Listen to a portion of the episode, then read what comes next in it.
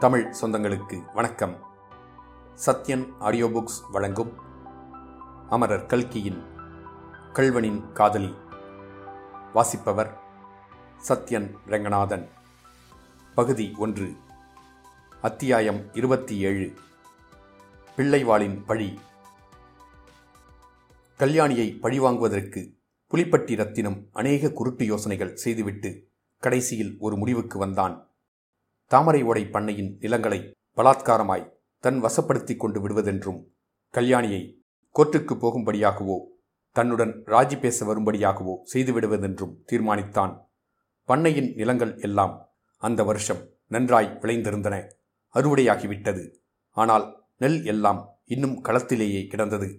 களத்தில் இருந்தபடியே நெல்லை விற்றுவிடுவதா அல்லது எடுத்துக்கொண்டு போய் சேர்க்கட்டி வைத்திருப்பதா என்பதை பற்றி கல்யாணி யோசனை செய்து கொண்டிருந்தாள். நெல்லை போட்டுவிடும்படியாக நெல் வியாபாரி ஒருவன் வந்து அடிக்கடி கேட்டுக்கொண்டிருந்தான். பண்ணையின் காரியஸ்தருக்கு இது பிடிக்கவில்லை. நம்முடைய பண்ணையில் எப்போதும் ஆணி மாதத்திலேதான் நெல் போடுகிற வழக்கம் என்று அவர் சொன்னார். இம்மாதிரி அவர்கள் பேசிக்கொண்டிருக்கையில் ஒரு ஆள் குடல் தெறிக்க ஓடி வந்து ஆச்சி ஆச்சி மோசம் வந்துட்டுது என்று கதறினான். என்னவென்று கேட்கவும் புலிப்பட்டி ஆட்கள் வந்து களத்தில் இருக்கும் நெல்லை அழுறானுங்க. இருபது முப்பது வண்டி வந்து கிடக்கு. தடியும் கையுமா? நூறு ஆட்கள் வந்து நிற்கிறானுங்க எல்லாரும் நன்னா முட்டி போட்டுட்டு வந்திருக்கானுங்க. கிட்ட வந்தால் மண்டையை உடச்சிடுவேன்றானுங்க பாருங்க அங்கே பிடிச்ச ஓட்டம் இங்கே வந்துதான் நின்னேனுங்க என்றான். அதை கேட்ட காரியஸ்தர் முதலியார் ஐயோ என்று அப்படியே உட்கார்ந்து போய்விட்டார். அவர் சாது மனுஷர் பண்ணையாரின் காலத்தில் இம்மாதிரி சங்கடம் ஒன்றும் நேர்ந்தது கிடையாது. ஆகவே இந்த நிலைமையை எப்படி சமாளிக்கப் போகிறோம் என்று அவர் ஏங்கிப் போனார். நெல் வியாபாரி இதுதான் சமயம் என்று. அப்பவே நெல்லை போட்டுடுங்க போட்டுடுங்க என்று அடிச்சிட்டேனே கேட்டீங்களா? இப்படி ஒரு பேச்சு காதில் படக்கொண்டுதானே அவ்வளவு தூரம் வற்புறுத்தினேன் என்று சரடு விட்டான். கல்யாணி சற்று நேரம் யோசனையில் ஆழ்ந்திருந்தாள். சட்டென்று அவளுடைய முகத்தில் பிரகாசம் ஏற்பட்டது. முதலியார் கிளம்புங்கள் களத்துக்கு போகலாம் என்றாள். முதலியார் திகைத்துப் போனார்.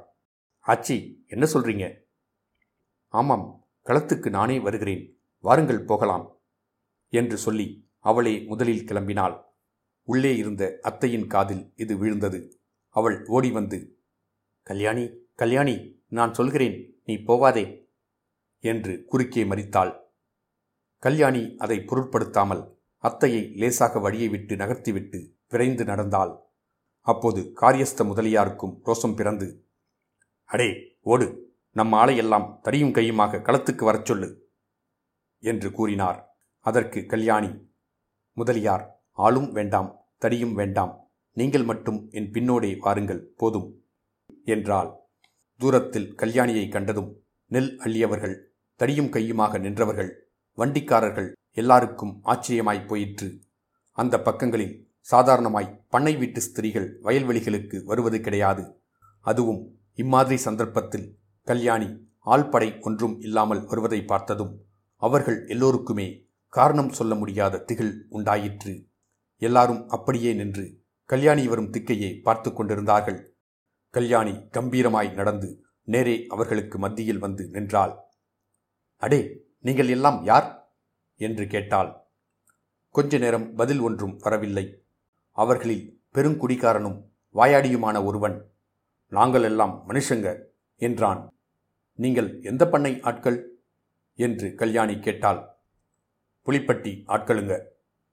சரி இது எந்த பண்ணைக்களம்? தாமரை ஓடை பண்ணைக்களம். பின்னே ஏனப்பா இந்த களத்தில் வந்து நெல் வாருகிறீங்க? ஆட்கள் மௌனமாயிருந்தார்கள். அடே எல்லோரும் என்னை நன்றாய் பாருங்க. நான் யார் தெரிகிறதா? என்று கம்பீரமாய் கேட்டாள் கல்யாணி. அப்போது அந்த பெருங்குடிகாரன் அம்மா நீ மாரியம்மனாச்சே. எனக்கு தெரியாம போச்சே. அடே ஆளுங்களா எல்லாரும் விழுந்து கும்பிடுங்கடா என்று சொல்லி முதலில் தானே திடீரென்று தரையில் விழுந்து கும்பிட்டான். அம்மா தாயே காப்பாத்தணும் என்று புலம்பத் தொடங்கினான். மற்ற ஆட்கள் எல்லாம் பிரம்மை பிடித்தவர்கள் போல் நின்றார்கள். அடே உங்களை எல்லாம் காப்பாற்றத்தான் நான் வந்தேன். நீங்கள் இப்போது செய்வதற்கு வந்தது பெரிய தப்பு காரியம். பகல் கொள்ளை அடிப்பதற்கு வந்திருக்கிறீர்கள். இதற்காக உங்களை பிடித்து காலிலேயும் கையிலேயும் விலங்கு மாட்டி ஏழு ஏழு வருஷம் ஜெயிலிலே போட்டு விடுவார்கள்.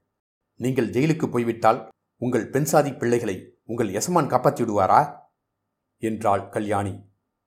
ஐயோ எங்க எசமானா? செய்கிற வேலைக்கு வயிற்றுழிக்காம கூலி கொடுத்தால் போதாதா?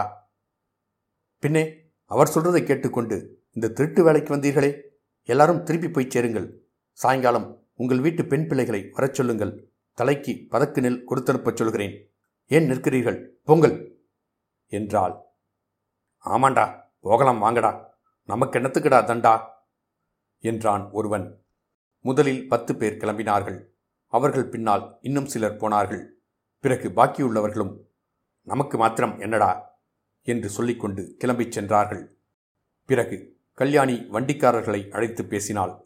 அதன் பயனாக எல்லா வண்டிக்காரர்களும் நெல் முட்டைகளுடன் தாமரை ஓடை வீதிக்குச் சென்று அங்கே பண்ணையில் சேர்க்கட்டும் முற்றத்தில் நெல்லை போட்டுவிட்டு வண்டிச் சத்தத்தை வாங்கிக் கொண்டு போய்ச் சேர்ந்தார்கள். இந்த விவரமெல்லாம் புலிப்பட்டி ரத்தினத்தின் காதுக்கு எட்டியபோது அவன் அவமானத்தினால் குன்றி போனான். அவ்வளவுக்கு அவனுடைய குரோதமும் அதிகமாயிற்று. அப்போதுதான் கொள்ளிடக்கரை திருடனுக்கு பணம் கொடுத்து கல்யாணி வீட்டில் கொள்ளையடிக்கச் செய்ய வேண்டுமென்ற அபூர்வ யோசனை அவனுடைய மூளையில் உதயமாயிற்று. இத்துடன் அத்தியாயம் இருபத்தி ஏழு முடிவடைந்தது. மீண்டும் அத்தியாயம் இருபத்தி எட்டில் சந்திப்போம்.